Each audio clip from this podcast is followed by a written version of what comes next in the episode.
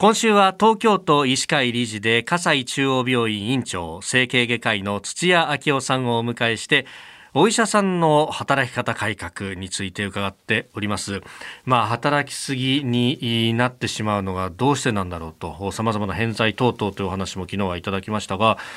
あの患者さんを見たりとか、診断つけたりとかっていうのはもちろんあるあると思うんですけど書類仕事みたいなものっていうのはあったりするんですか？あ書類多いです。多いんですえー、診断書書いてくださいっていうのは多いです。例えば私整形外科ですけど、はい、交通事故に遭いました。その交通事故の診断書とかあるいは入院してても入院の証明を書く。あるいは今はですね介護保険制度っていうのがありますので、はい、そういうので主治医検証という書類ですね、えー、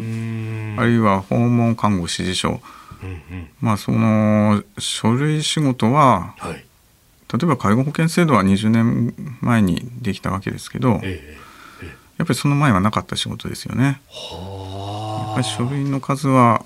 うんやっぱり増えてるのかもしれません。なるほど。あの病院で働いてる方を見ると別途その医療事務っていう方々もいらっしゃるじゃないですか、はい、その人たちとのやる仕事とはまた別にこうそういう書類はお医者さんご自身が出す書類としてあるわけですか？えあのそういった書類をですねえー、書いてくれる人職種あります、はい、医師事務作業補助者、えー、こちらのいらっしゃる病院は、まあ、非常に楽に感じます。働き自分のその医者じゃなきゃいけない仕事に集約してもらう。医者じゃなくて他の人ができる仕事は他の人にカバーしてもらう。ただ問題はその他の人がやると言ってもですね、はい、他の人も忙しいんです。例えば先ほどの医師事務作業補助者も忙しいっていうよりはもう人数が少ないんです。もう限られてます。まあ、そういった点で、まあ、業務が移管されるタスクシフトと言ってますけどタスクシフトはこれからどのくらい進むのかまだ分かりません。思ったほど進まないかもしれませんし。けどこれは進めていかないといけないっていうのはもう紛れもないことです。本業に集中できるような環境を整えていくということですね。それからあともう一つ、はい、なんでこんなに医者が忙しくなっているのかというと、はい、やっぱり時間をかけなきゃいけないことが、えー、前より増えてると思います。えー、まあ今頃は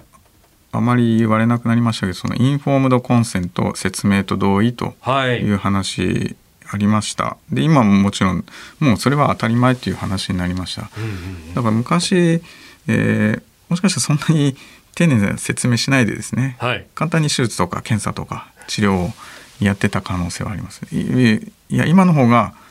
おそらくしっかりと説明してですねただ単に説明するだけじゃなくて患者さんが納得できているのか、はい、そういう話し合いに基づいてしかもその患者さんだけじゃなくてあるいはその場合によってはそのご家族もですね交えてお話しして、はい、でそういった時間をかけてで丁寧に、えー、手術、えー、検査治療に当たると。そういう時代になってますのでより一層時間はかかることになっています。あもちろんその仕組みというかインフォンドコンサート自身はそれは患者も理解しながら治療に当たるという意味でもいいことであることは間違いないんだけどあとは人手が足りるかとか、ね、時間がとか他なとお金の話ですね。なるほど。今のはい、えー、いわゆる診療報酬という体系においてはですね、ええ、医者が行ったことに対しての費用弁済になります。ですからいくら時間かけても、はい、それに対するじゃあ30分かけてお話しした1時間かけてお話した、うん、でそれで、えー、医者の給料は変わるのかというと変わらないですね。あ点数は同じそうですね。になってくる。え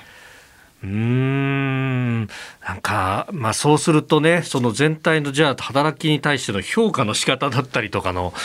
改革とかその辺もこう必要なのかということも出てまいりました。えー、今週はお医者さんの働き方改革について伺っております。えー、葛西中央病院院長土屋明夫さんでした。先生明日もよろしくお願いします。はい、お願いします。